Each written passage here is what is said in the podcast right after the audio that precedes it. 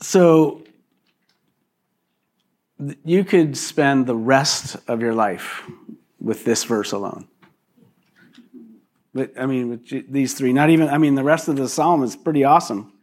And that was kind of my problem in Guatemala, reading through the 20s, the Psalms, is because there's so many promises. There's so many qualities and characteristics of the Lord that's there. And the problem with familiar passages is our brains have already been wired to think what we thought. When we read it, we get stuck in, oh yeah, I remember when, you know, I heard that message, or I read this, and the Lord spoke this to me. So getting a fresh perspective of a common verse is very, very difficult. But somehow or another, sitting with the view of a volcano, I was able to see this in a much different light than I ever have. And part of it, and to refer back to Richard's analogy, the Lord. It starts, you know, and I think the Lord, it's different from the modern colloquialism he was using. But in some sense, until you have completely given your life over and said, you're it. And it's not, you know, it's not a master-slave relationship. It's, you are high and holy, and who am I? It's way different. But the way that this beautiful poem is written, David had spent a lot of time with the master. And he realized something that is like, yes, that is true. He is the Lord. And I, when I have fully given my life completely to him, then I can see the full benefit of who he really is. So he's not just king, master, Lord. He's my shepherd. And he doesn't say he's like a shepherd. He says he's mine. And I was thinking that word when I was reading it. First of all, I'm always struck by the lordship of Christ. I really am. Because that's what my life is driven by. The fastest way to not drift is to say Jesus is Lord.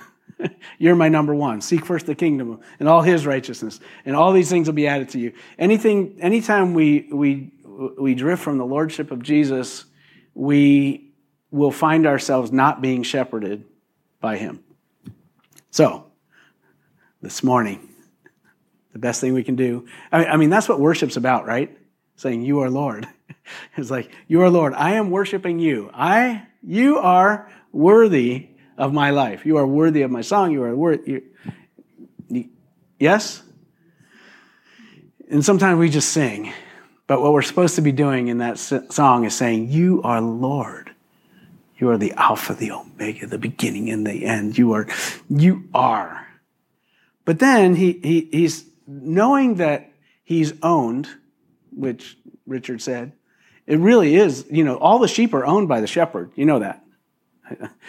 I'm ready to go off on a story I was telling Jendi yesterday. I was looking in Craigslist for a fountain for our backyard for our bees, and I saw in there were some sheep for sale, and I wasn't thinking about this message at all. But there was a flock of sheep. There were 30 of them, and they were $250. I'm like, well, that's like $7,500, and like, I'd like a flock of sheep. I don't need a flock of sheep, but I thought maybe, you know, rent them out to, you know, mow some people's lawns and all this. It doesn't take me much to really get really out there.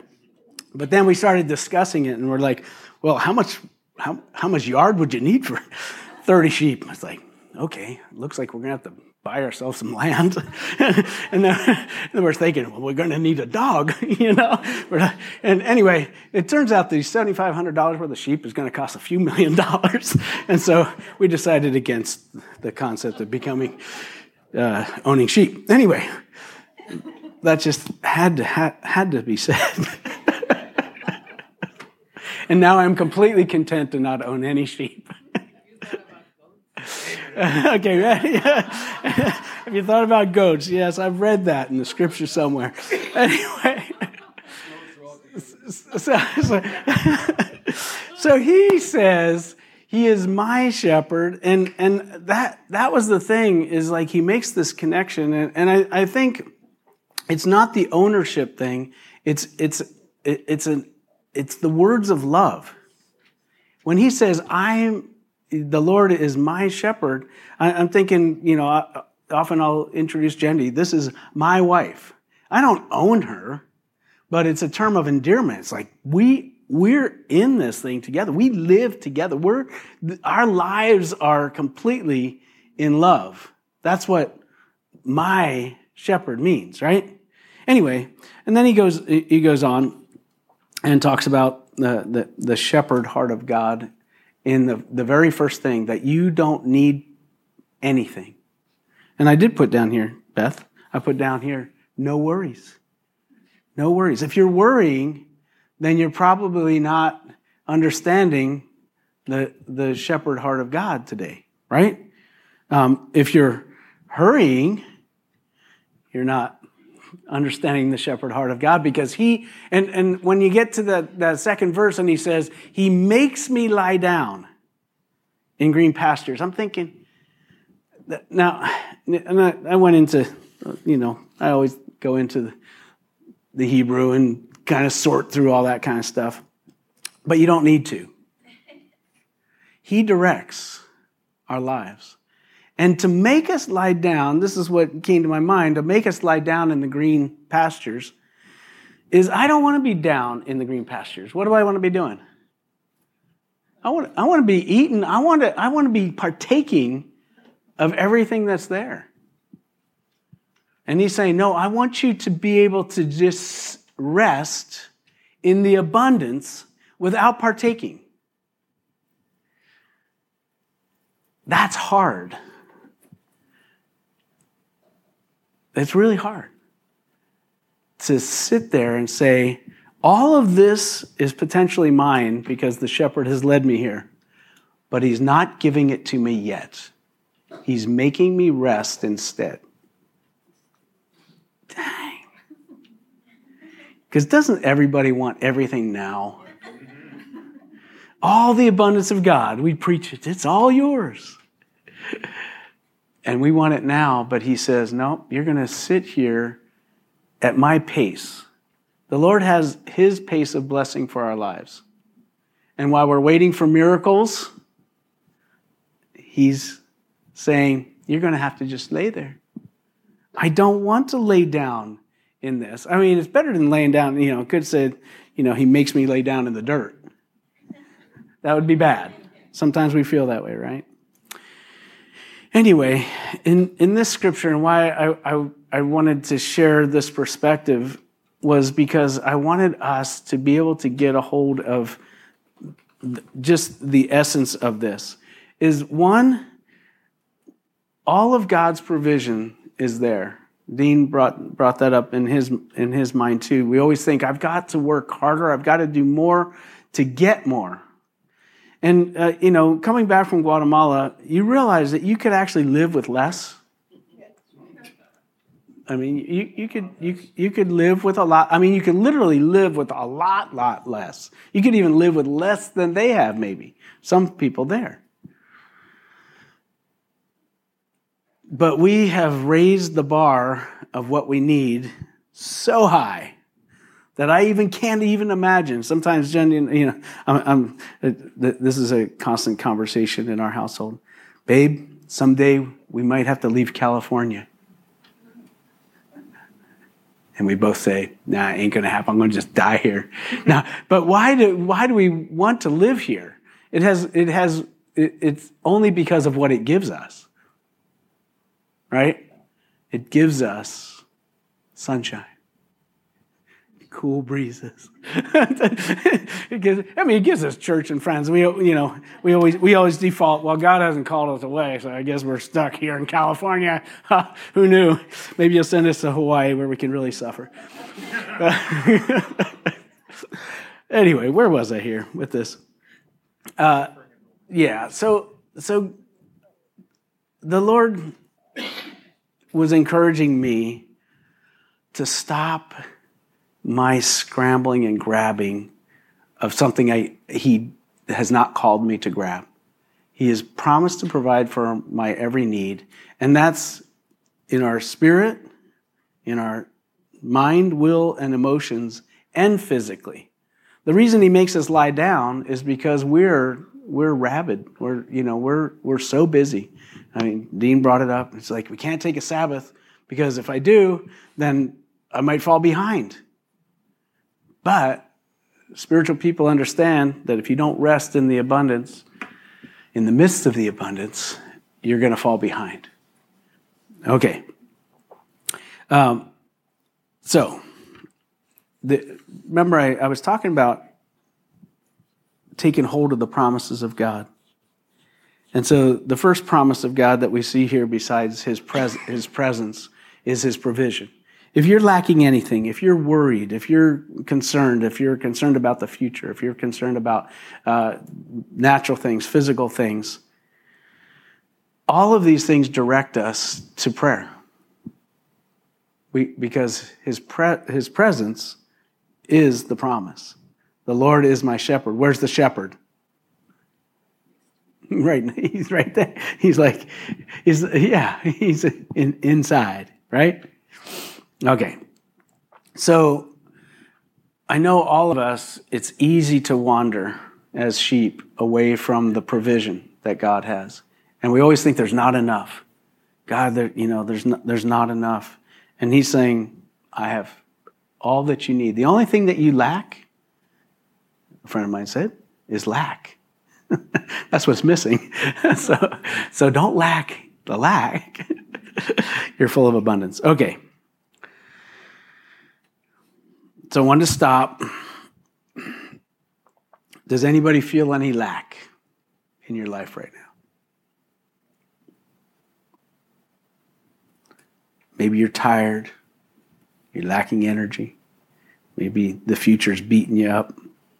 What the Lord did for me, He totally restored my soul. All right, we'll pray about it when I finish, which I am almost done. Okay. Then it comes to I didn't realize it was going to take me so long. He comes to the Lord's pace. The Lord's the one that says stop. The Lord's the one that says go. So for all of us, if you've been feeling in a hurry lately, go ahead and yoke up with Jesus again. I was thinking Matthew 11. It says that take my yoke upon me. If you're yoked up with somebody, you can only go as fast as he's going. And he's not running ahead. Okay. Now, the next thing, though, is he says, he makes me lie down, so he wants to give you rest, right? And then he says, as Jendi was so eloquently saying, he makes me lie down, he leads me beside quiet waters. If you're feeling harried right now because you're not besides the quiet waters, you might be on the wrong path, right? If you're all like, my mind's a jumble. He wants to lead us beside the quiet waters. And then he refreshes my soul. Just as Leonard was saying, that word to refresh, it means to come back to the way it's supposed to be. It's, it was fresh, then it wasn't fresh, now it's refreshed. It was stored, then it wasn't stored, then it was restored. And it literally means to return to you. And I know that in most people's spiritual lives, there's that feeling of, I think I'm on track with God. And then there's that times when we go, I'm not on track with God. And the only way to get it back is to say, Jesus, you are my pastor. You are my shepherd. Lead me back. And that's a promise that we can get a hold of. So he restores my soul. And then it says that he leads us. Where am I here? I wrote too many notes today. He guides us along the right paths for his name's sake. Now, when we were on our way to Guatemala, this verse came really to the forefront because I don't like change. How many love change? Okay, if you say I love change, yeah, okay, there's one. There's always some people outside normal among us. But the Lord was allowing us to. He was changing a lot of things all at once, and I kept saying, "Lord, I need you to do it this way." Have you ever prayed against the Lord? Now you're just praying, going, "God, do this and do this and do this," and He's doing this and this and this. And it's like, but Lord, I'm telling you. That's why we have to go back to verse 1. I am the Lord. The Lord is your shepherd. And then all of a sudden, I got it. The Lord is leading us, even though things look like they're going terribly.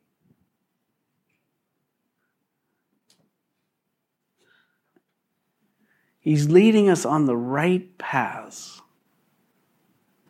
even though these paths don't look right.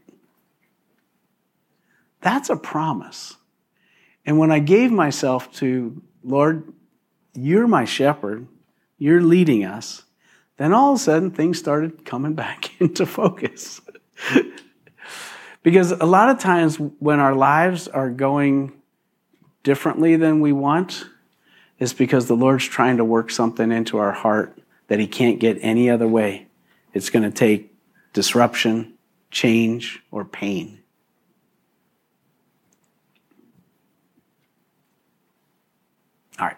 I'm going to end with that. Isn't that a wonderful note to end with? No. But here's what I want you to do. We're talking about the promises of God. I want you to embrace these things. And it's the things that Jendi was talking about. I want you to, if you need rest, I want you to embrace the rest of God. If you need his leadership, where's God leading me? I want you to rest in God's leadership. If you need restoration, you need to come back to yourself. That's what happened to me in Guatemala. I came back to myself. I can tell you, it was Tuesday morning. I'm like, oh, there I am. and I reintegrated my soul. And then lastly, if you need that restore and that repair and that refreshment, this is a promise. That's what happens when we get in the shepherd's care. So let's go ahead. I wanted to make this a time of prayer for all of us. So let's bring our lives before this wonderful shepherd this morning.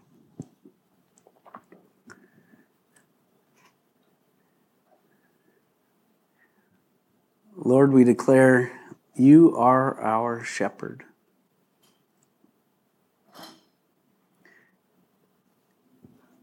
You are my shepherd. And like all good sheep, we need to be led by you.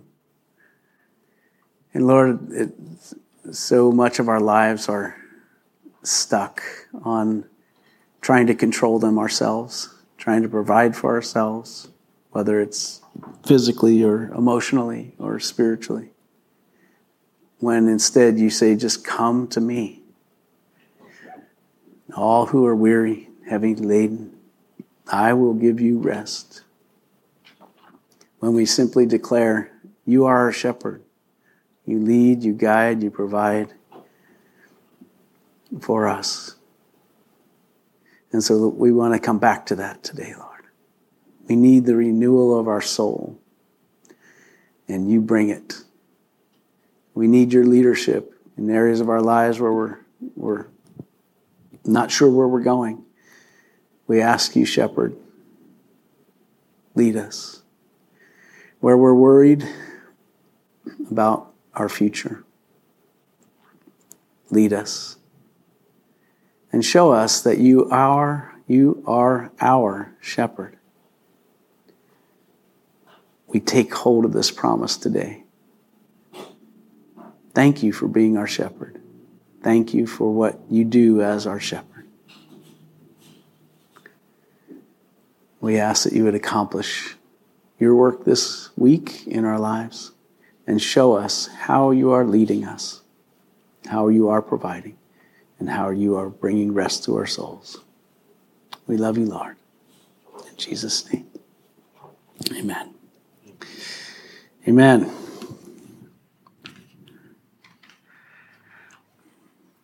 Yeah, what I wanted, and I hope you'll walk away with this. Take your sacred reading this week. Give it some more meditation time. I've found one of my issues is I'm in a hurry to read through the Bible all the time. And I find that when I slow down, I see a lot more of the scenery. So make this your devotional this week. Read it over and over and over until God pushes it fully into your soul. I always wish I could just impart what God speaks to me. Usually on Sunday it doesn't come out very good, but you get the idea. But I want you to experience it firsthand instead of thirdhand through me. And he'll do that for you if you take some time. So God bless you. Thank you for joining us. Got people online, love you. And we'll see you soon. And the rest of us, we're going to have some lunch. All right, God bless you. We'll see you soon. Have a great week.